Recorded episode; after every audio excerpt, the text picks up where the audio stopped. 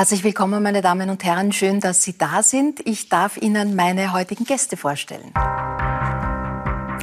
Jede Woche begeistert Styling-Expertin Martina Reuter im ORF-Frühstücksfernsehen mit ausgefallenen Outfits. Jetzt verrät die modebegeisterte Zweifachmutter ihre Styling-Geheimnisse in ihrem ersten Buch und sie hat auch eine eigene Modekollektion für kurvige Frauen entworfen. Niki Schmidhofer gilt als frohe Natur des Skizirkus, ist selten um einen Flottenspruch verlegen. Woher schöpft die Skirennläuferin, die nach einem schweren Sturz vor fast eineinhalb Jahren die heurige Saison vorzeitig beenden musste und bei Olympia leider auch nicht dabei war, die Kraft und Motivation für ihren Kampfgeist? Thomas Rabitsch ist seit 50 Jahren eine Fixgröße der heimischen Musikszene, als Musiker, als Produzent und nimmt demnächst bei Starmania wieder Nachwuchstalente unter seine Fittiche. Seine eigenen musikalischen Anfänge sind eng mit Falco verbunden, den er als Bandleader bis zu dessen Tod begleitete. Und ich begrüße Florian Wurm. Er ist Lerncoach und Gedächtnistrainer. Dabei war er selbst einst vergesslich und, wie er sagt, eine faule Socke. Heute kann der gelernte Sozialarbeiter die gesamte Bibel auswendig und hilft anderen, ihre Lernblockaden zu überwinden. Herzlich willkommen, das ist die heutige Runde. Herr Wurm, wozu lernt man die Bibel auswendig und vor allem wie? Ja, das ist, ist eine spannende Frage. Ja. Es gibt wahrscheinlich nicht viele Menschen, die, die so ein großes Projekt äh, unternehmen. Ja. Mhm. Ähm, ich, bin äh, ich komme aus einem evangelischen äh, Haushalt quasi und irgendwie war es für mich ähm, als, als junger Mensch dann schon einmal so die Frage, wenn man evangelisch ist, ja, dann sollte man ja den eigenen Glauben irgendwie auch kennen. Ja, man sollte wissen, was in der Bibel steht.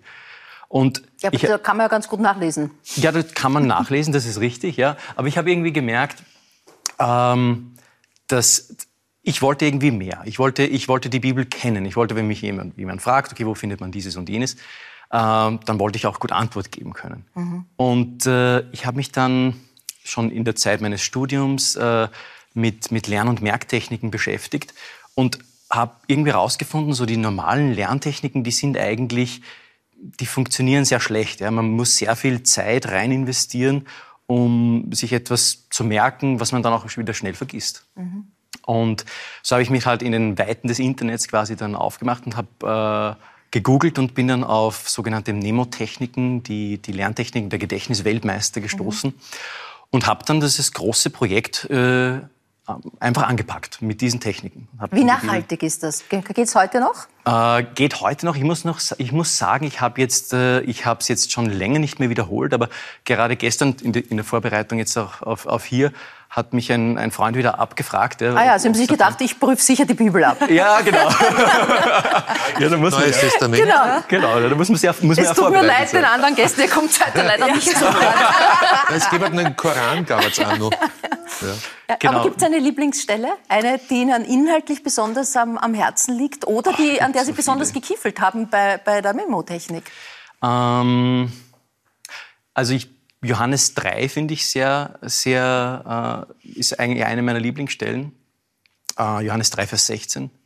Denn so sehr hat Gott die Welt geliebt, dass es einen eingeborenen Sohn gegeben hat, damit jeder, der an ihn glaubt, nicht verloren geht, sondern das ewige Leben hat. Mhm. Sehr schön. Niki, du hast ähm, mit äh, Mentaltrainer Manuel Horent auch eine Zeit lang zusammengearbeitet oder tust es vielleicht auch immer noch.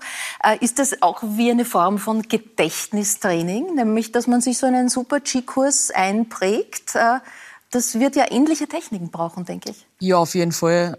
Bei uns ist halt sehr viel ähm, Erfahrung dabei. Das merkt man, wenn junge Mädels äh, und Jungs in, in, den Weltcup kommen, neue Strecken kennenlernen. Da braucht man sehr, sehr viel ähm, Gedächtnistraining davor, damit man wirklich jede Welle im Kopf hat. Wenn man länger dabei ist, also da weiß man dann schon ungefähr, wo es hingeht, da ist es nicht mehr so anstrengend am Anfang. Aber macht sicher Sinn, wenn man sich in diese Richtung ein bisschen beschäftigt damit. Mhm. Das heißt, wenn man die Läuferinnen vor dem Start sieht, wie sie irgendwie so mit geschlossenen Augen den Kurs abfahren, dann ist das, dies, ist das eine Form von Gedächtnistraining. Definitiv, also ist die komplett visuelle ähm, wo man visuell das Ganze durchgeht. Man soll ja gerade beim Speedfahren jede Welle im Griff haben. Wenn man eine Welle übersieht, ist das ziemlich schlecht, äh, wie ich feststellen habe müssen letztes Jahr.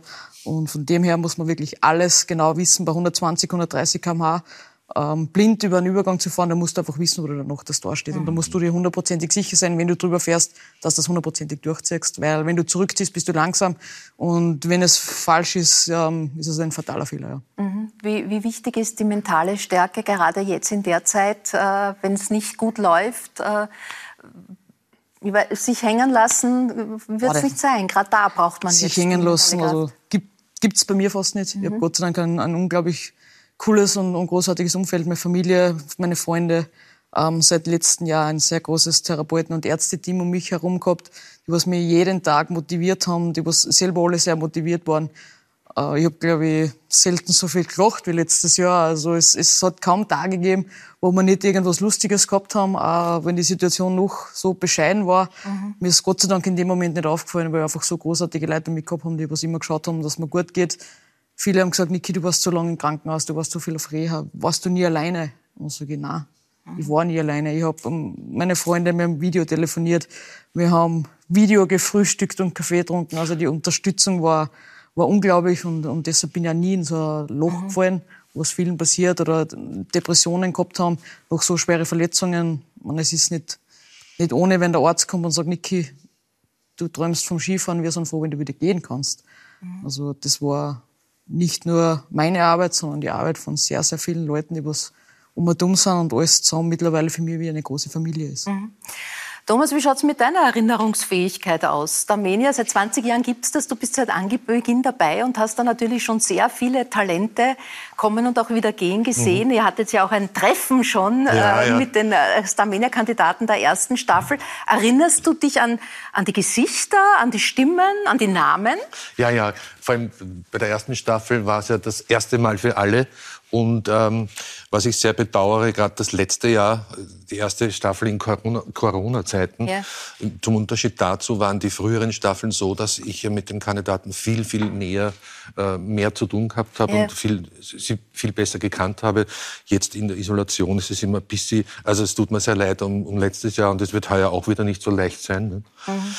Aber damals war es natürlich so, natürlich kenne kenn ich da jeden bei Namen und wir haben spontan damals, 2017 war das, entschlossen, ein sozusagen Matura-Treffen zu ja. machen. Das war extrem lustig. Also, es war sehr entspannt und auch für die, der Maniacs der ersten Staffel auch ein, ein total schönes Erlebnis. Haben sich mhm. alle dann sehr gefreut. Und das ist dann sehr herzlich, weil die waren ja damals auch immer jede Woche vor Sendung am Montag bei mir im Studio den ganzen Tag und wir haben die Nummern, die Songs, die sie gesungen haben, das erste Mal sozusagen gemeinsam durchgemacht. Das ist diesmal alles hier im ORF in den mhm. Blasen und verteilt. Das ist ein bisschen schwieriger, schwieriger natürlich und, und, und umso... Das heißt, dieses ja. Gruppenfamiliengefühl ja, herzustellen, ist, ist, viel schwieriger. Aber da geht es ja nicht nur um ja, so, ja, das ist ja überall. Klar. Martina, wenn man dich um drei Uhr in der Früh aufweckt und nach Terminen in drei Wochen fragt, dann kannst du die sofort aufsagen. Ist ja. das auch eine Form von, von, von Merktechnik? Ja, also ich weiß nicht, ich weiß das einfach, ja, weil ich mich erstens, ähm, ich organisiere mir alles selber, liegt vielleicht auch daran, ich bin alleinerziehende Mama, ich habe zwei Kinder, die 10 und 13 sind oder werden dieses Jahr. Ich muss das alles organisieren, weil ich sehr viel arbeite und das sehr gerne tue und mit meiner Mutter mich koordinieren muss. Meine Mama kommt manchmal um drei in der Früh, weil ich dann gerade gehe und dann tratscht man noch kurz. Also wir sind extrem organisiert und diszipliniert. Ich glaube, das ist das Zauberwort bei mir. Mhm. Und man kann sich immer darauf verlassen. Also wenn ich sage, was mache ich am 19. März um ja. 12 Uhr, kann ich dir genau sagen, wo ich bin und was ich da gerade mache. Weil ich, da bin ich ähm, in München mhm. und habe dort Sendung und arbeite den ganzen Tag dort, weil ich am 18. in Wien bin oder andere Sendung mache. Das weiß ich jetzt alles auswendig. Ja. ja. Weil du pendelst zwischen Wien und München, muss man, also Burgersdorf und München, genau. äh, muss man richtigerweise dazu sagen, weil du dort bei einem Teleshopping-Sender arbeitest, eine eigene Sendung hast und eben hier äh, in, äh, in Wien äh, beim, beim ORF. Du hast sogar mal auf Japanisch moderiert, ohne, ja, ohne ein einziges Wort Japanisch ja, zu sprechen. Oh Gott. Wie geht das bitte? Also das war ein Event. Ich mache auch manchmal Eventmoderationen ja. und das war für so eine Rohstofffirma und die Japaner wollten was Großes kurviges und viele Haare. Also das, was man vielleicht dort nicht so hat, ja. Und dann bin ich dahin und ich war für die wie ein Weltwunder. Also die haben mich angeschaut, die sind mir alle bis daher gegangen. Ich bin 1,83 groß ohne Schuhe und die wollten noch, dass ich hohe Schuhe anziehe und dann wollten die, dass ich das lerne.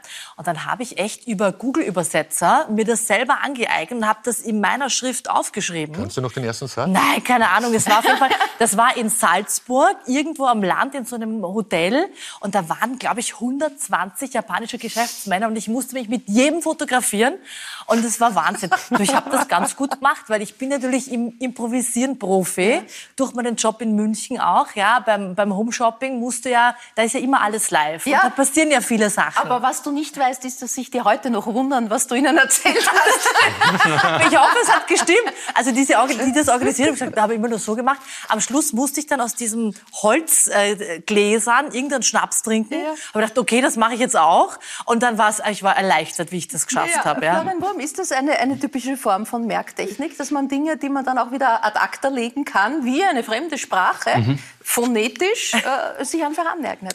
Ja, also ich, äh, ich würde sagen, man wendet im, Ideal, im Idealzustand mehrere Techniken an. Also wenn es jetzt um das Thema Sprachenlernen zum Beispiel geht, dann äh, ist es auf jeden Fall eine gute Technik. Da gibt es ja auch die, es gibt äh, zum Beispiel den Benny Lewis, das ist ein äh, irischer Polyglott nennt man das, also ein, ein Mehrsprachler, ich glaube, der kann elf Sprachen sprechen. Und der ähm, verwendet eine Technik, die er nennt Learning by Immersion. Und das heißt im, im Deutschen nichts anderes als Lernen durch Untertauchen sozusagen. Also er, er reist einfach in das Zielland, wo er die Sprache lernen möchte und, äh, und verbietet sich jetzt äh, seine Muttersprache, also Englisch mhm. zu reden und einfach ab Tag eins quasi sich dort mit den Einheimischen zu verständigen. Und in drei Monaten hat er dann die Sprache komplett, äh, komplett eben drauf. Mhm. Ja, aber die, die ORF-Zuschauer würden die Martina nicht ausleihen nach Japan. Nein. Äh, jede, jede, Woche bist du mit Styling-Tipps da, immer sehr bunt und sagst auch, äh, man wird dich nie in einem schwarzen Outfit sehen. Nein, mag ich gar nicht. Ist das, ist das so ein, ein, ein Modestatement oder auch eine Art von Lebenseinstellung? Also ich finde, wenn man schwarz angezogen ist, ist es schade, weil du könntest so viel Farbe tragen. Ja? Also ich glaube, wenn ich dich jetzt vielleicht in lila oder orange oder gelb, finde ich das, man man ist einfach positiver, ja, auch auf das Gegenüber, weil ich beschäftige mich ganz viel auch, wie wirken Farben auf das Gegenüber. Also wenn ich jetzt bei der Bank einen höheren Dispo haben möchte, werde ich bestimmt nicht jetzt irgendwie was Dunkles ansehen, sondern ein bisschen was Farbenfrohes, vielleicht was Grünes, weil das immer beruhigend wirkt auf das Gegenüber, damit mhm. er nicht gleich ausflippt, ja. Du kannst wirklich mit Farben wahnsinnig viel erreichen, ja. Und es gibt ja so viele schöne Farben und viele trauen sich aber nicht. Und ich finde, ja, Mode hat was eigentlich mit Selbstbewusstsein auch zu mhm. tun, ja. Weil ich bin ja keine, ich war in Wien in der Modeschule, ich habe das ja geliebt, diese Modeschule, das war das Beste überhaupt, was ich machen konnte, dass du das Handwerk halt lernst. Und ich war nie so ein Typ, der nach Modetrends gegangen sind, ja. Das machen die Designer, das ist gut so, da steckt Marketing dahinter und alles. Und ich bin auch keiner, die den großen Marken nachläuft, überhaupt nicht, sondern ich finde halt einfach, Mode hat was mit Wohlfühlen zu tun, hat was mit Darstellung natürlich auch mhm. zu tun. Und ich sage immer, also ich bin das beste Beispiel, ich habe so viel Körper, da muss einfach Farbe hin. Und ich muss einfach Sachen anziehen, die ich präsentieren kann, ja. Weil ich, ich war ja nicht immer so glücklich mit meiner ja, Figur, ja. Gleich. Aber Thomas, hast du auf der Bühne je was anderes als schwarz getragen? Ja, ja, freilich. Schon? Meistens so schillernd blau. Ja? Blau war meine Lieblingsfarbe. Da hatte ich verschiedene Outfits. Ja. ja. Aber privat modisch äh, versorgt mich meine liebe Frau Anja die kauft ein und bringt es nach Hause, also probiert das und wenn es mir nicht gefällt, gibt es zurück. dann Gerade in der Musik- und Showbranche gibt es ja viele bunte Vögel. Wer ja, waren die buntesten, absolut. die dir untergekommen sind? Oder wo das Kostüm einfach ein großes Thema war, die sehr viel an ihrer Schönheit glaub, gearbeitet Conchita. haben. Conchita, ja, klar. Ja. ja. Falco war auch äh, modisch extravagant, in, ja. zu der damaligen Zeit extrem im Vergleich zu vielen anderen mhm. in der Austropop. Äh, äh, Szenerie war er natürlich ein besonders schillernder Vogel auch. Aber da gab es schon einige. Ja. Ich war da immer ganz froh, dass ich da in der zweiten Reihe hinterm Keyboard gestanden bin mit meinem Standard-Outfit. Ja. mal schillernd, mal weniger schillernd. Niki, welche Bedeutung hat, hat Mode für dich? Boah, ich tue mir da Treibst du es bunt, so ja. wie die Martina redet? Ja, ich mag ausgefallen. Also ich mag, ich mag anders als die anderen. Das, das ist was, was mir sehr gut gefällt. Ja. Äh, nicht gleich. Aber ich lasse mich dann auch sehr gern beraten. Also ich gehe dann schon was hin und sage, ich brauche bitte was zum Anziehen und dann schaut, was mir passen könnte und das nehmen wir dann sehr gerne. Mhm.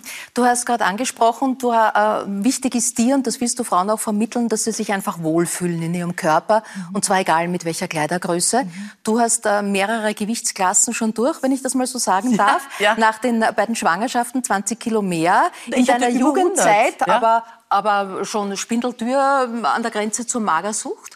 Äh, wann ist sozusagen das, das Wohlfühlen in deinem Körper gekommen? Dieses Selbstbewusstsein, egal wie ich bin, ähm, ich mag meinen Körper. Das war eigentlich in der Modeschule schon, weil die 80er, 90er Jahre waren ja diese Trends, dass die Models alle total dünn sind, ja, oder dass man einfach mhm. sagt, wenn du dünn bist, bist du gleichzeitig attraktiv, ja. Das kam mir irgendwie so. Ich habe halt festgestellt, 1,83 Meter, ich war mit 13 schon so groß und ich habe immer schon einen Hintern und einen Busen gehabt und das ist nicht weggegangen, ja. Da habe ich aufgehört zu essen und ich habe immer noch so ein Hinterteil gehabt. Und habe ich gesagt, das geht sich irgendwie nicht aus, dass ich in dieses Klischee reinpasse. Und ich esse auch total gerne, ja. Ich liebe das. Also ich bin ein, sage ich mal, sehr geselliger Mensch. Und in der Modeschule habe ich dann gelernt, mir Dinge selber zu nähen. Weil wenn ich jetzt nicht in die normalen Sachen reinpasse, mir ist alles zu kurz. Ich habe immer Hochwasserhosen gehabt. Jetzt ist es Trend, Gott sei Dank. Ja. Aber ich habe mir eigentlich meine Modewelt selber gezaubert, weil es gibt so viele unterschiedliche Frauen. Und die meisten haben einfach Kurven. Und ich finde es super. Und ich finde, das muss man auch wirklich zeigen.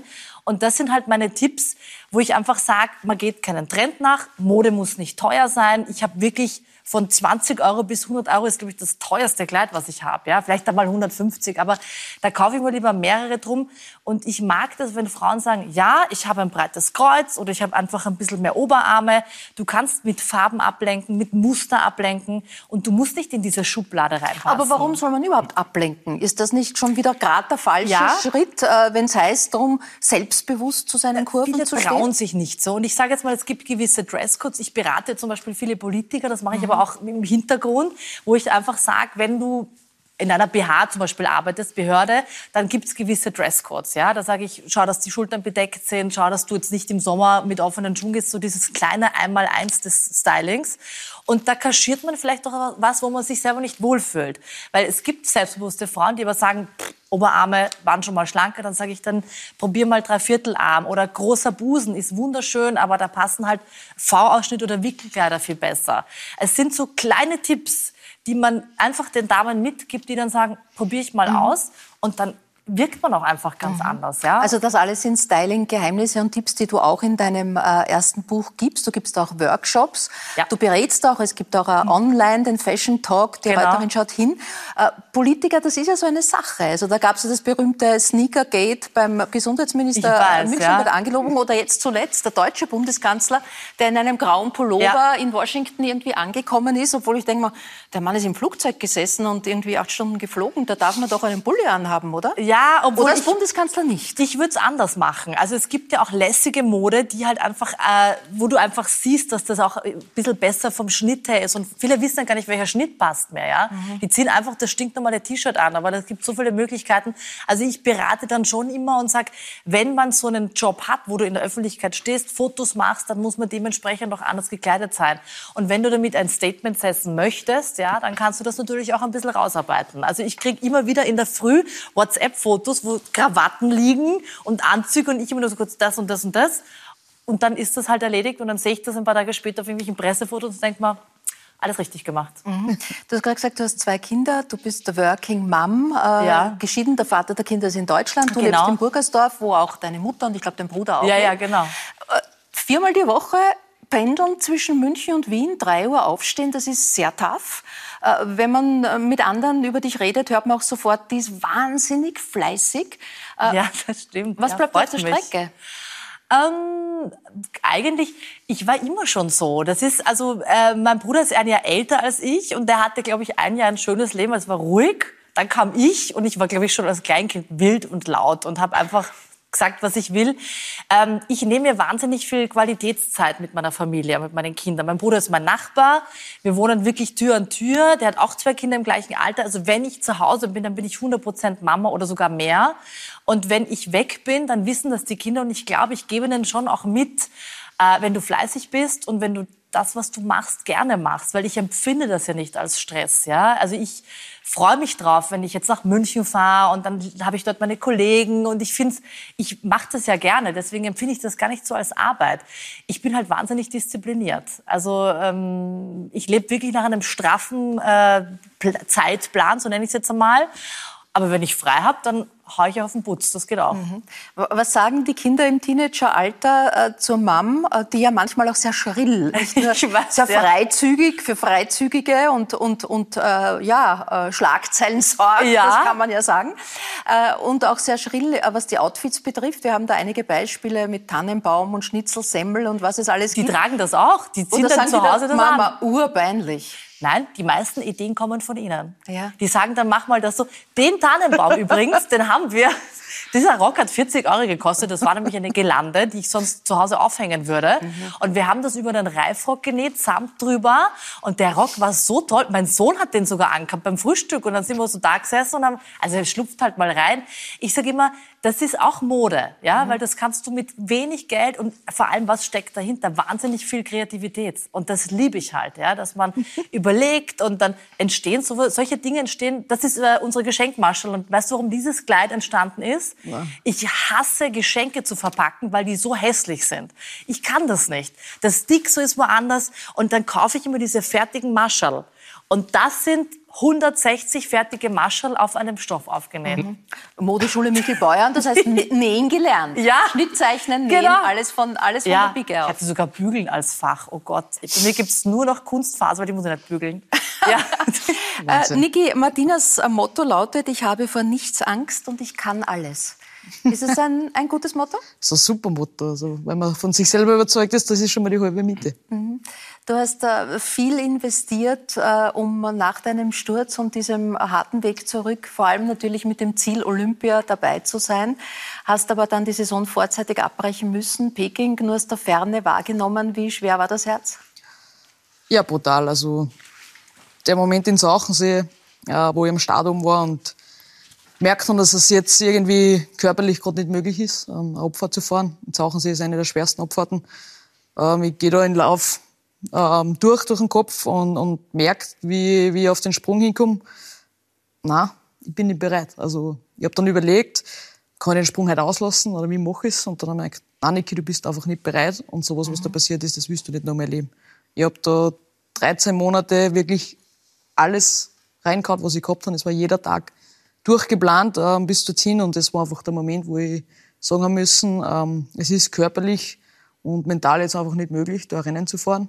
Und wir haben uns dann, bin dann noch Vorläufer gefahren am Sonntag beim Super-G, das hat sich richtig cool angefühlt, aber mein Körper hat mir einfach gezeigt, dass auch wenn man alles gibt und alles dafür, dafür tut, irgendwann einmal ähm, eine Pause braucht und ein Bauchgefühl ist ein bisschen wie ein Schutzengel, habe ich damals auch gesagt. Mhm. Und wir haben uns dann zusammengesetzt und besprochen, was jetzt das Beste ist. Nehmen wir eine Woche raus, machen wir eine Woche Pause und so weiter. Und Olympia wird knapp, die Mädels sind alle sehr, sehr gut drauf. Wir wissen, es ist, wenn du in Topform bist, schon schwierig für Österreich, äh, bei den Olympischen Spielen am Start zu sein. Und dann ist natürlich auch der Gedanke aufgekommen, wir beenden die Saison und bereiten uns mit aller Ruhe auf die nächste Saison vor, geben den Körper jetzt mal Zeit zum Regenerieren. Ich habe wenig geschlafen ähm, war den Tränen teilweise sehr, sehr nahe, weil es halt doch nicht nur von mir viel Arbeit war, sondern von sehr, sehr vielen Leuten und die irgendwo das Gefühl habe, dass nicht nur ich enttäuscht bin, sondern, sondern auch mein Umfeld irgendwo. Es hat jeder das heißt, alles es, geben. Es fällt dann auch schwer, sich mit den anderen äh, mitzufreuen. Miriam Buchner in Super G Silber. Überwiegt da die Freude mit der Teamkollegin ja, oder die Enttäuschung, dass man denkt, eigentlich wäre ich gerne am Start gestanden? Zuerst war ich so enttäuscht, dass ich gesagt habe, ich schaue mir nicht ein Rennen an. Ja.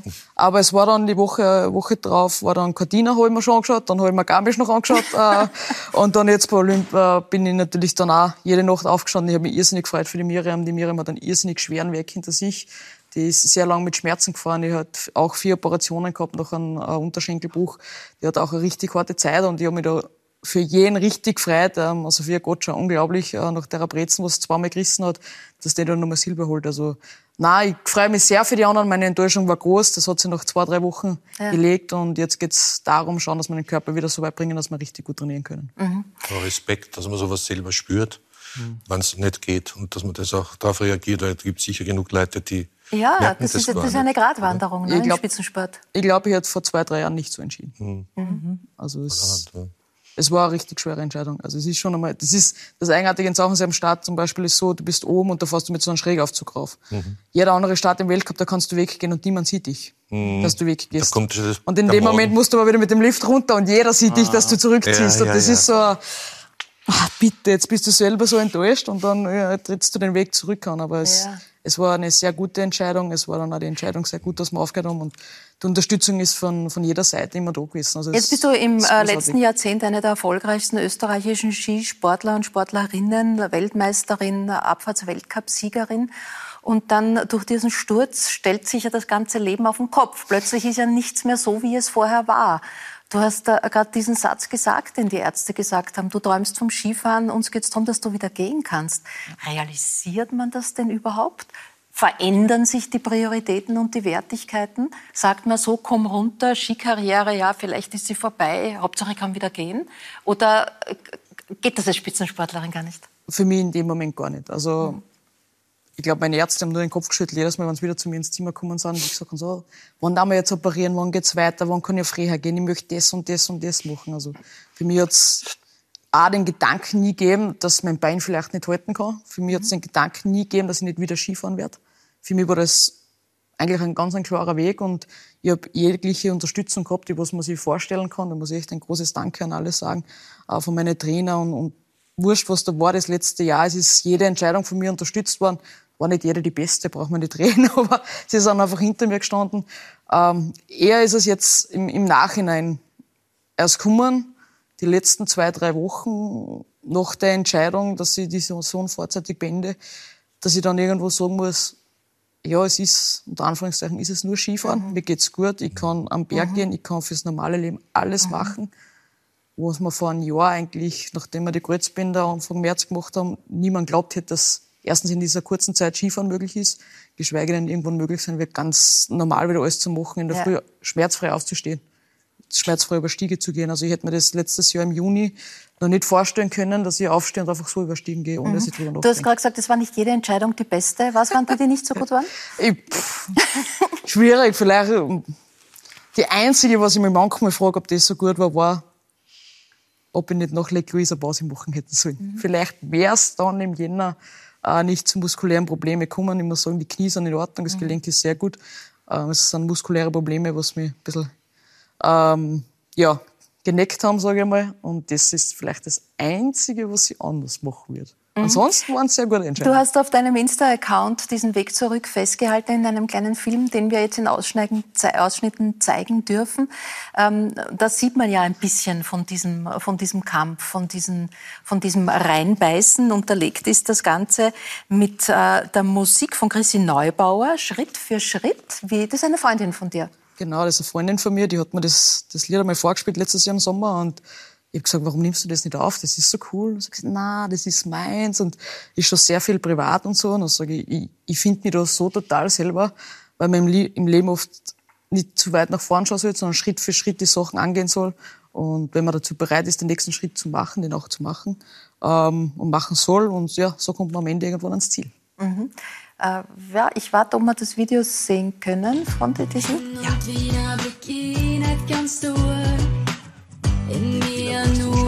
42 Tage. Worüber ich die ganze Zeit noch denk, wie oder muss ich Aufmerksamkeit schenken. Entscheid selbst, was dir wichtig ist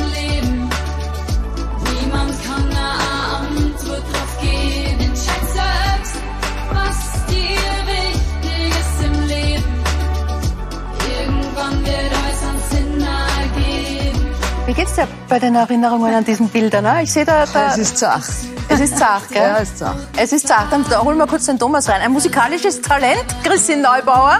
Ja, ja, das ist sehr gut. Das ist auch mit dem Text passt total. Pack dich, pack dich aus dem Musikproduzenten. Niki, was, was man da natürlich auch sieht, wir äh, in der Öffentlichkeit sehen ja immer die Spitzensportlerin, denn die Athletin, ja. Aber gerade in einer Zeit äh, wie dieser, wenn es gerade nicht läuft und du mit anderen Dingen, nämlich mit sehr essentiellen Dingen beschäftigt bist, Bist du, bist du Mensch? Bist du Tochter? Bist du, weiß ich nicht, Partnerin? Bist du junge Frau? Wa- Was, was, was für Wichtigkeiten hat es da gegeben in der Zeit? Oder war das ganz nah dran an dem, es muss wieder gehen?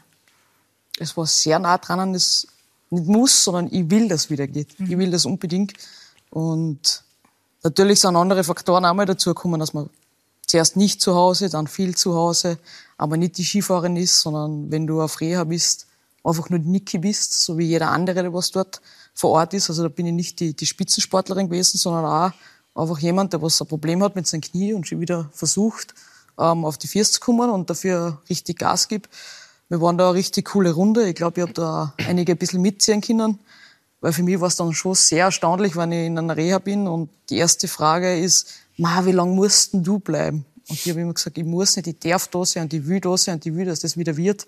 Und ich darf hoffentlich so lange da sein, bis ich mein Ziel erreicht habe, dass ich über Stiegen rauf und runter gehen kann, wie ganz normale Menschen das machen, ohne Schiene, ohne Krücken. Und dann war schon so, dass manchmal das dann kommen ist, ja, eigentlich hast du recht, wir dürfen da sein. Wir müssen nicht, sondern wir dürfen. Und das ist oft der, der große Unterschied, ähm, wo man durchs Leben geht, wenn man muss oder darf oder kann. Und ich habe das große Privileg gehabt, allgemein in meiner Karriere, ich habe nie müssen von meinen Eltern aus oder von irgendwo den großartigen Druck, sondern immer dürfen und ich habe wollen. Also das ist, glaube ich, eine sehr, sehr gute Kombi, wenn man, wenn man ein Hobby zum Beruf machen kann. Das ist eine große Demut vor dem, was man tut und vor dem Erfolg. Ja, auf jeden Fall. Also ich habe ja doch schon einiges miterlebt und ich weiß auch durch das letzte Jahr, durch das letzte Jahr, dass viele, viele Sachen nicht selbstverständlich sind.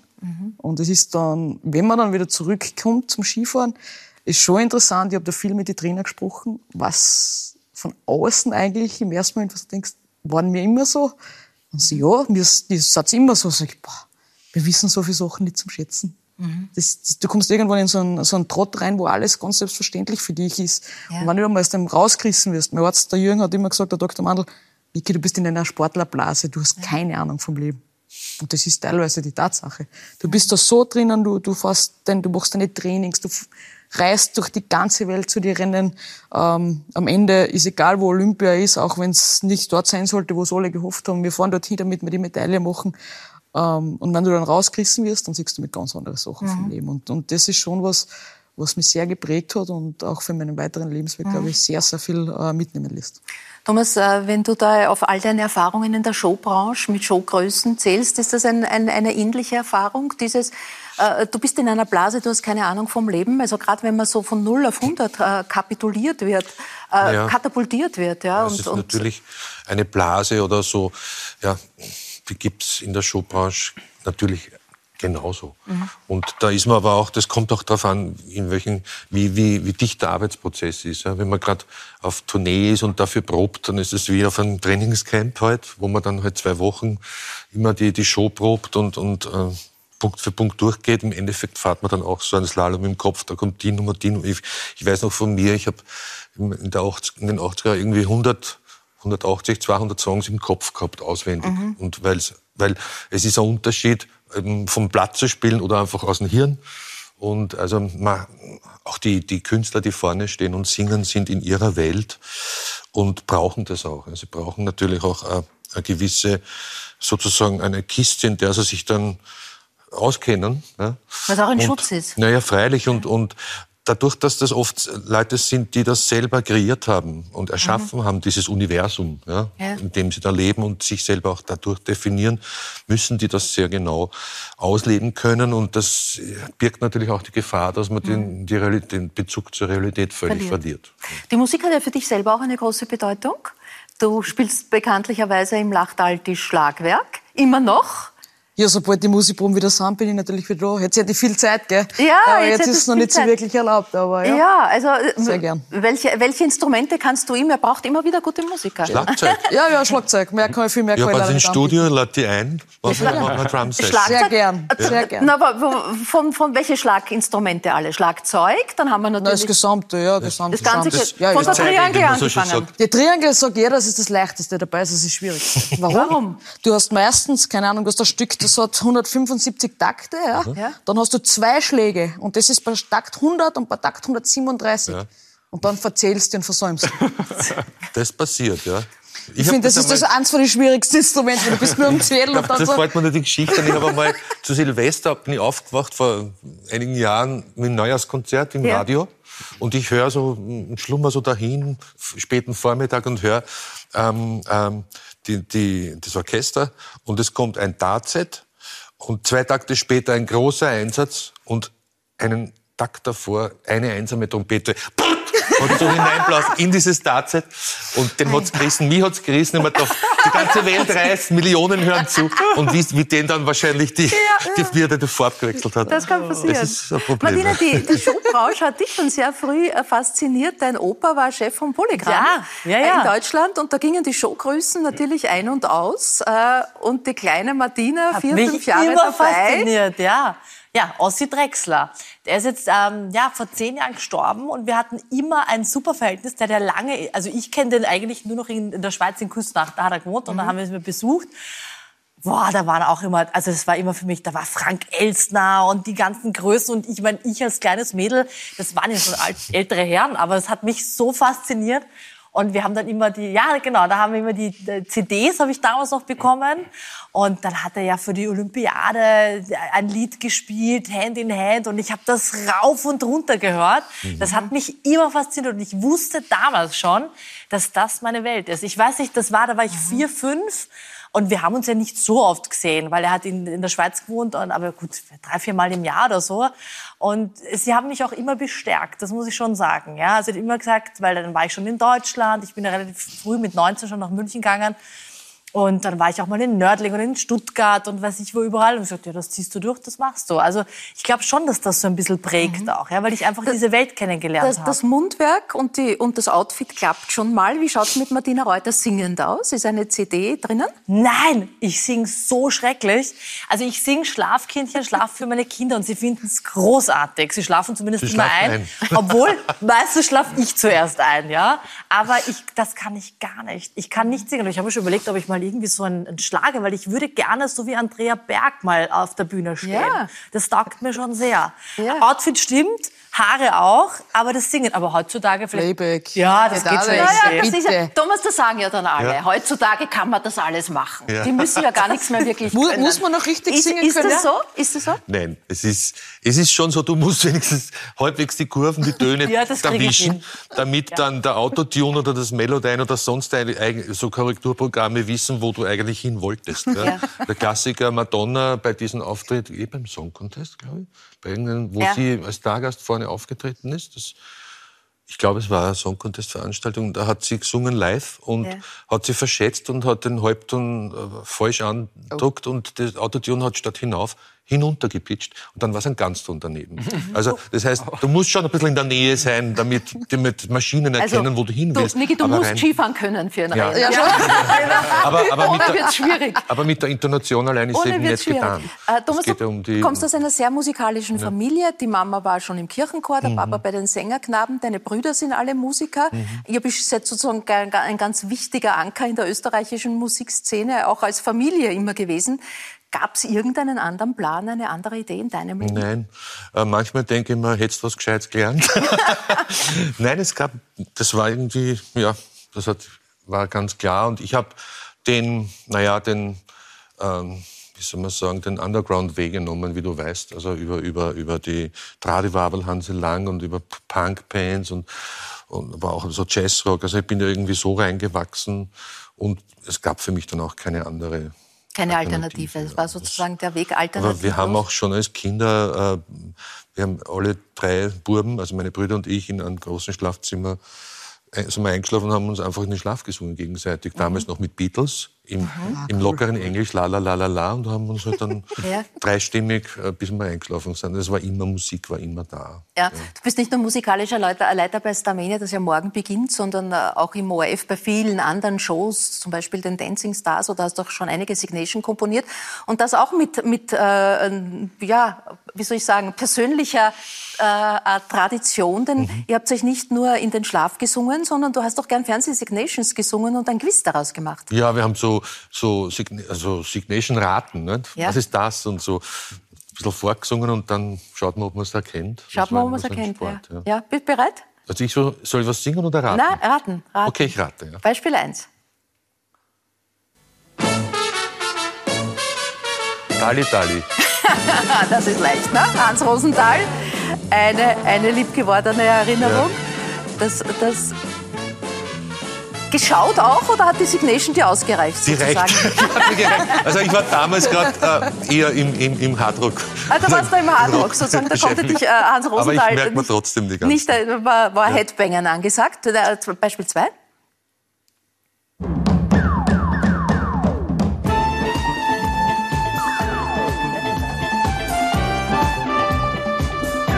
Samstagabend, 20.15 Uhr. Wetten das? Wetten das, ja, richtig. Was, was, macht eine Signation zur Signation? Es ist ein markante, markanter Sound, Ja. muss drinnen vorkommen. Da zum Beispiel das du, du, du, du, du, du. Ja. Äh, und ähm, eine Hookline sozusagen, ein, eine Melodie, die so klein und in sich so geschlossen ist und so kompakt von vorn bis hinten, möglichst in zwei Takten und vier Sekunden abgeschlossen ist. Und dass man sie die merkt. Also Ja. ist Noch ein einfach- Beispiel? Zeit im Bild alt.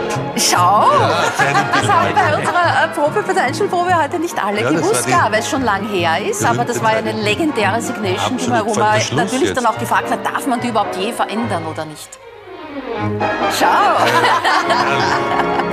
und äh, und ein, ein letztes Beispiel für dich, das müsste aber eigentlich ganz schnell gehen, Mhm. würde ich sagen. Wir haben es leicht gemacht. Ja, ist meine. Das ist meine.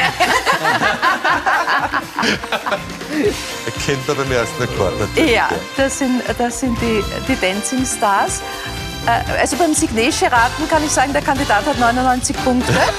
äh, wie schaut's aus, wenn Starmania jetzt beginnt? Wie schnell hörst du oder wa- was braucht's für Ingredienzien, dass du siehst, das, das könnte was werden, das könnte aufgehen. Gerade jetzt wird es Mit ja den auch ein- Kandidaten. mit den Kandidaten. Gerade jetzt wird das Ganze ja auch musikalisch erweitert Ja. um das Genre Schlager. Wie geht's dir damit?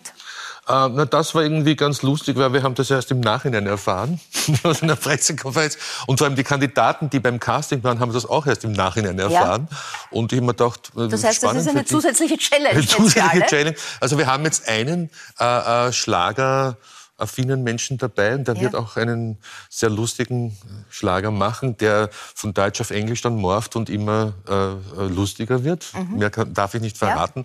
Aber es ist natürlich so, dass die, es ist nicht Schlagermania, es heißt Starmania und, und das wird halt auch abgedeckt, damit es ein bisschen auch äh, ähm, ein bisschen heiterer wird. Mhm. Ja, aber auch, vielleicht braucht so. ja Martina als, als Ja. Jurorin, sagen, die ist Andrea. Berg-affin, wie wir gerade Von gehört der haben. Größe auch, aus, Ja? oder? Ja, ja, ja. ich bin nämlich schon mal verwechselt worden mit Wirklich? ihr, weil ich mir einen Glitzeroverall genäht habe.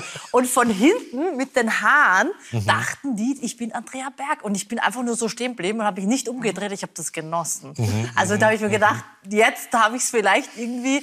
Aber ich mache das gerne. Also die Show konnte ich auf jeden Fall liefern und das Outfit auch, weil da ist viel. Glitzer dabei. Ja, da, da geht was. Ich Genau. es, da geht was. äh, äh, Thomas, du hast schon vorher gesagt, es ist jetzt in dieser Zeit, wo alle in ihren Bubbles und Blasen sind Ja. und die Sicherheitsvorkehrungen sehr streng, schwierig, dieses Familiengefühl äh, herzustellen, das bei euch ja immer ganz wichtig war. Und da spielt ja deine Frau Anja auch eine große Ja, Rolle. absolut, Die ist ja. ja irgendwie jetzt wirklich seit Generationen von Talente schmieden und sonstigen Shows sozusagen die Mama der Company. Mhm. Ja, ja, also. Da ist viel Psychologie auch dabei. Das sind ja junge Leute, die Ja, absolut. Teenager. Absolut. Das ist, also gerade 16-Jährige hatten wir schon und manchmal sogar jetzt Jüngere noch.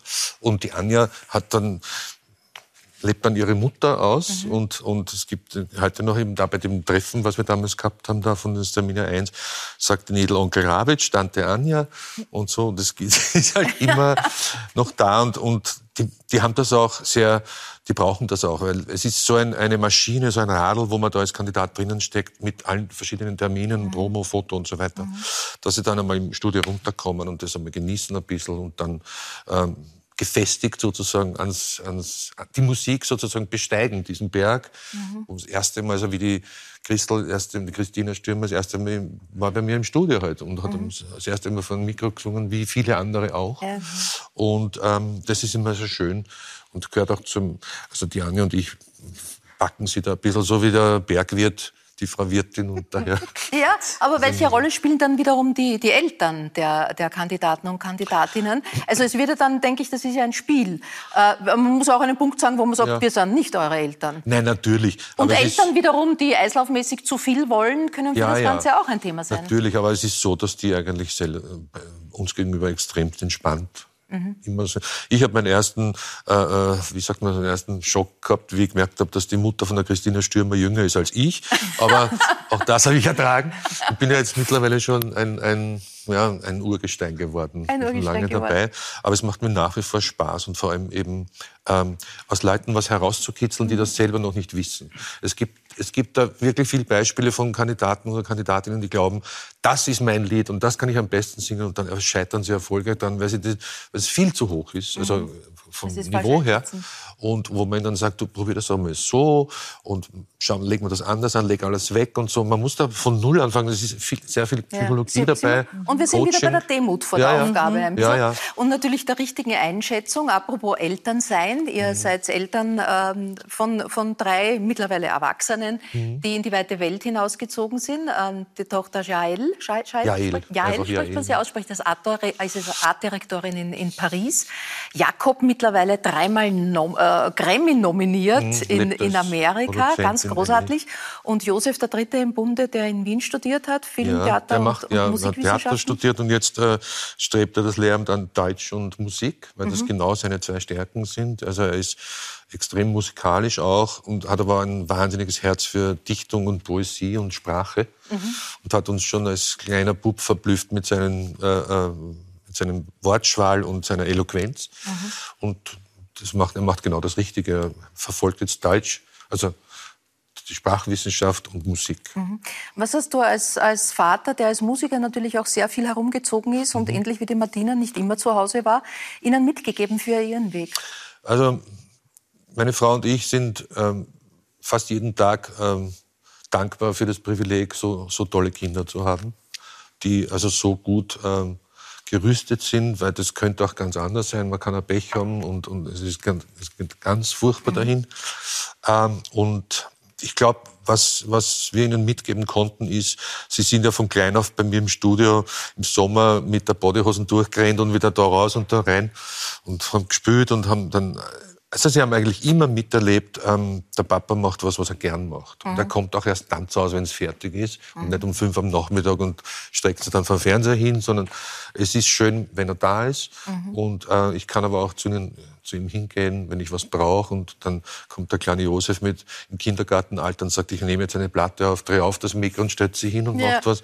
Der Jakob sowieso. Also sehr spielerisch das Ganze. Ja, und, und also einfach das, was man ihnen mitgeben kann, ist, dass man Freude haben kann an dem, was Mhm. man tut und dass man nichts tun darf, wo man nicht das Gefühl hat, äh, wo man das Gefühl hat, äh, das ist jetzt nichts für mich. Muss also Das, das Urgestein müssen wir noch kurz besprechen. Ja. Du hast äh, vorher schon erwähnt, Tradiwabal Hallucination Company, also die beiden Talente-Schmieden der fast gesamten Mhm. Ja. österreichischen Musikszene. Ähm, da hast, hat auch dein Weg begonnen und, und der ist eng verwoben mit, äh, mit Falco, Mhm. den du damals schon kennengelernt hast, noch als Hansi Hölzl und äh, seinem ganzen musikalischen Weg, was dann ja bis zu seinem Tod äh, Bandleader Mhm. in, der- in, der, in der Band von, von Falco. Er hätte jetzt im Februar den 65. Geburtstag Ja. gehabt. Äh, auch der Todestag wurde wieder begangen. Und du wirst immer interviewt. Jeder fragt dich immer. Alle zehn Jahre alle fünf Jahre. Was, was, wo wäre er jetzt? Wäre er, fragst du dich das selber manchmal? Wäre, er- wäre er in Pension gegangen? Nein, natürlich nicht. Also wer kann schon in Pension gehen, wenn er in der Musik arbeitet? Also das ist schwierig. Ähm, Ich glaube, er wäre, also wenn jetzt von seinem eigenen künstlerischen Övre abgesehen, er wäre ein idealer Juror in einer Castingshow gewesen, wenn mit seinem, mit seinem Mundwerk, mit seiner Eloquenz hätte er Ja. viele Leute über den Klinge springen lassen können. ähm, ich habe einmal, bei der, da gab es eine Show, die große Chance, da war der Sido in der Jury und ähm, er war mir dann böse nachher, weil ich irgendwann in einem Interview gesagt habe, mit Dieter Falk und ein Leben braucht hat man den Sido jetzt nicht da haben. Ja. Das war ein bisschen vielleicht. War Aber ich meine, so viele harte Sprüche muss er einstecken. Es ist ja auch jetzt auch jetzt wieder die CAD, habe ich gelesen, auf Platz 1 eingestiegen, Sound of Music, eben eine, eine Compilation. Mhm. Eine Compilation, ja, ja. die es da gibt. Und- Auch du mehrfach bist mehrfach ausgezeichnet Mhm. für das legendäre Donauinselfest und viele andere äh, Mhm. Produktionen, die es zusammen mit Falco gibt. Ähm, Falco ist nicht der Einzige, der nicht mehr ist. Wenn du Urgestein jetzt Mhm. auf all diejenigen blickst, die nicht mehr sind. Hansi Duimic, Hansi Lang, dein, Ja. dein großes Idol Xavi Null, Mhm. Falco. Wie geht's dir mit diesen Erinnerungen? Das sind gute Erinnerungen. Das ist nicht so, also, also die, die Zeit der Wehmut ist da schon lang vorbei.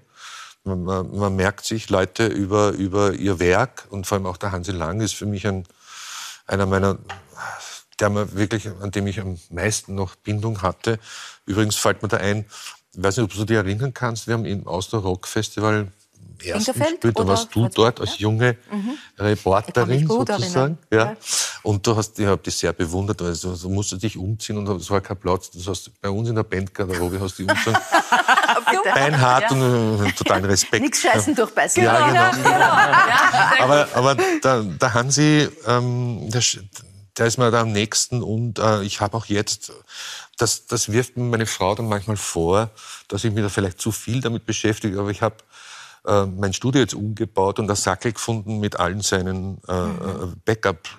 CDRs und so, die mir seine Tochter nach seinem Tod gegeben hat. Und da habe ich alte Demos gefunden, die nicht, nicht veröffentlicht wurden, die ein Album, ein komplettes sind. Und, und ich habe vor, dass das in einem Jahr, ein Langzeitprojekt, einfach rauszubringen Da, da und ein bisschen zu bearbeiten. Ja. Und das habe ich ja mit Falco auch gemacht. Und natürlich, wenn man sich dauernd musikalisch mit, den, mit seinen früheren Weggefährten beschäftigt, ist dann Starmania ein guter Kontrast. Ja. Und auch arbeiten mit anderen Leuten oder äh, äh, einfach ein, Leute zu kennen wie den Marco von, von Wanda oder den Maurice von Bilderbuchen, mit denen auch irgendwie Kontakt zu haben, ist nicht unwichtig. Ja, also, die, dass man, die, mit den Jungen den Weg zu gehen und gleichzeitig Ja. die Erinnerungen Ja. äh, zu behalten, sind Erinnerungen und Gedächtnis ist ja eng verwoben, Florian Worm. Mhm. Hilft einem Ihre Art von Training äh, beim Lernen in erster Linie, aber auch mit Erinnerungen gut umzugehen, mit den schönen, mit den schmerzlichen?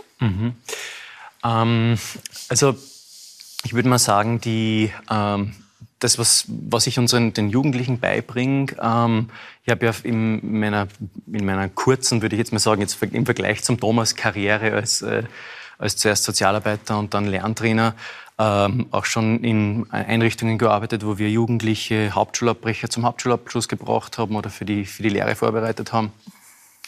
Und ähm, da, da ist es halt so, dieses Thema, natürlich hat man quasi, also die Frage war schmerzliche Erinnerungen, da habe ich das richtig verstanden. Ähm, also da waren, waren, waren zweierlei Dinge immer wesentlich. Also ich als Sozialarbeiter habe da die Aufgabe gehabt, auf der einen Seite eben die, äh, die Einzelbetreuung zu, durchzuführen. Und man kann sich vorstellen, also ähm, ich sage mal so, ein jugendlicher Hauptschulabbrecher, der die Hauptschule abgebrochen hat, der hat mehr Probleme als nur die richtigen Lerntechniken anzuwenden. Ja. Ja. Und äh, das hat mir eigentlich schon sehr eine große Freude gemacht, da mit den Jugendlichen da zu arbeiten, weil ich gemerkt habe, sie, sie äh, fassen schnell Vertrauen und wir haben dann die Dinge bearbeiten können, die, ja, also da waren, man kann sich vorstellen, also von bis Probleme, ja, also Drogenprobleme bis hin zu häuslicher Gewalt. Mhm. Das heißt Also, eigentlich, diese Kombination gelernter Sozialarbeiter und jetzt Lerntrainer ist Mhm. eine ideale Kombination, äh, um da auf die Menschen zuzugehen. Äh, Rethinking Memory, der Schneller Lernen Podcast, heißt äh, Buch und eben der Podcast. Kann man dort Mhm. natürlich nachhören und nachlesen, wie das genau funktioniert. Wer, für wen ist es in erster Linie geeignet? Wer, was sind so klassische Situationen, wo Sie helfen können? Mhm, Das ist eine sehr gute Frage. Also ähm, ich versuche zwei Zielgruppen anzusprechen. Die erste Zielgruppe sind auf jeden Fall Schüler und Studenten, äh, die verschiedenste ähm, Lernherausforderungen haben. Also zum Beispiel für die Medizinaufnahmeprüfung biete ich Coachings und äh, einen Videokurs an, der jetzt gerade noch im Fertigwerden ist. Ähm, sowohl aber auch eben Jugendliche mit verschiedensten Problemfeldern, wie wir jetzt da durch die Corona-Krise wissen. Ja. Also viele sind einfach lernfrustriert und lernmüde und sind auch eigentlich recht ins Hintertreffen gekommen. Ja. Müssen viel, muss viel aufgeholt werden, die Motivation ist nicht mehr da.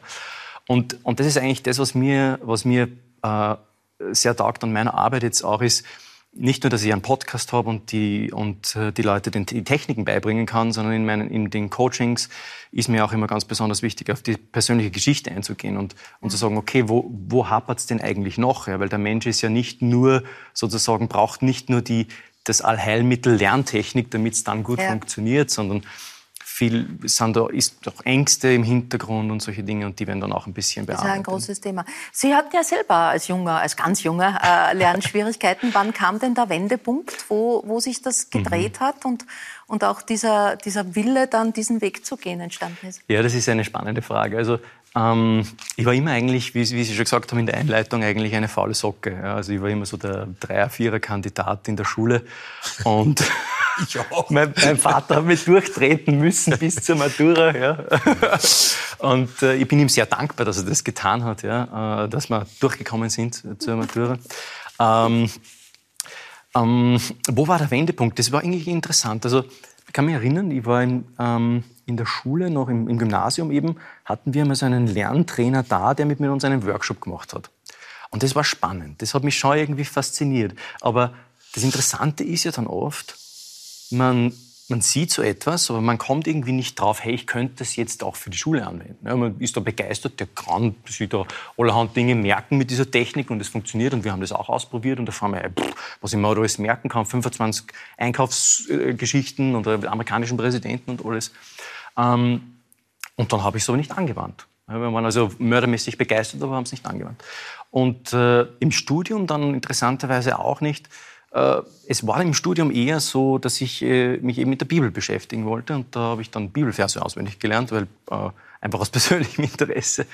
Und da habe ich gemerkt, es geht einfach so zäh. Und da war eigentlich dann der Wendepunkt, dass ich mich dann mit den Techniken auseinandergesetzt habe. Und ähm, eigentlich schade, muss man sagen. Sehr schade, dass man diese Techniken nicht schon im Schulcurriculum drinnen hat und schon, schon mitlernt. Ich sage immer, an jeder Automechaniker, wenn man einen Automechaniker-Lehrling am ersten Tag hinstellt zum Motorblock und sagt, Motorschaden, bitte reparier ihn, äh, dann wird der komplett verzweifeln. Aber mit Schüler passiert das. Ja. Aber Sie haben es offenbar mit dem antiken Wissen, denn Mhm. es ist nicht nur die Bibel, die Sie äh, aus persönlichem Hintergrund fasziniert, sondern diese Methode des Gedächtnispalasts, Ja. auf äh, der das Ganze beruht, die haben schon die alten Griechen und Römer Mhm. angewandt. Können Sie ganz kurz sagen, wie das funktioniert oder worauf das basiert? Mhm. Also es ist eigentlich ganz einfach. Also Gedächtnispalast, das ist ein, sagen wir jetzt mal eine Begrifflichkeit, die sehr hochtrabend klingt. Ja. Im Wesentlichen ist es eigentlich ein Raum. Ein Raum, so wie hier zum Beispiel, äh, den wir gut kennen, wo wir uns auf den verschiedenen Einrichtungsgegenständen auf einer Route, wir gehen so einen gemütlichen Spaziergang quasi durch, das, durch den Raum, legen wir äh, mit lustigen Bildergeschichten, bildlichen Assoziationen äh, die Informationen ab, die wir uns merken wollen. Ja, das heißt, das, und diese Route kenne ich, die ist mir vertraut. Das heißt, Genau. wenn ich das dorthin lege und kombiniere, dann äh, kann ich da, hilft Ihnen das im Alltag? Mhm. Äh, Verlieren Sie keine Gegenstände, Autoschlüssel, Handy? Äh, da bin ich Gott sei Dank nicht mehr so schlecht. Das war früher. Das Problem ist eher jetzt das Problem meiner Frau, dass sie manchmal Dinge verliert oder vergisst. Ähm, sag mal so, helfen tut's mir im Alltag. Jetzt zum Beispiel, wenn, ich jetzt mit dem Zug hierher gefahren bin, da merke ich mir immer den Bahnsteig gleich. Ja. Da habe ich zum Beispiel Bahnsteig 7, fährt der Zug nach Wien weg. Da habe ich dann, sehe ich dann Bahngleise vor meinem geistigen inneren Auge und da grast dann eine Kuh. Ja. Und die Kuh steht für den Siebener. Äh, Und da merke ich mir dann den Bahnsteig. Allerhand so alltägliche Dinge merke ich mir dann Wo damit. steht die Kuh für Sie? Ähm, Ist das allgemein dann für alles, was sieben ist, ist dann automatisch eine Kuh? Oder ist das jetzt in Nein, wo haben Sie sich hingestellt, ne? Also 77 ist zum Beispiel der Ka Kakao, also K und K, die Konsonanten werden dann quasi zu einem Wort zusammengefügt. Ja. Ja. 22 ist die Nonne, 2 ist der Noah. Ja. Und so bildet man dann quasi, Kennst du aus? man bildet quasi Das ist doch ein bisschen komplizierter, glaube ich. Man muss ein bisschen, wie, wie gesagt, also im Podcast erkläre ich das, äh, wenn man das System dahinter versteht, ist es ganz einfach. Ein bisschen muss man sich reinfinden. Muss man sich reinfinden. Also am besten nachhören Genau. äh, als Ergänzung. Dankeschön für die Eindrücke jedenfalls, die Sie uns gegeben haben über Ihr Tun, äh, Ihr Wissen. Dankeschön allen meinen Gästen für Ihre Zeit. Toi, toi, toi. Fürs Armenier, das morgen losgeht, drücke ich die Daumen. Und wenn Sie wollen, sehen wir einander wieder nächste Woche. Äh, mehrmals verschoben. Ich hoffe, es klappt nächste Woche, dass Konstantin Becker da ist und äh, wieder eine interessante Runde. Dankeschön, sage ich für heute und wünsche eine gute Nacht.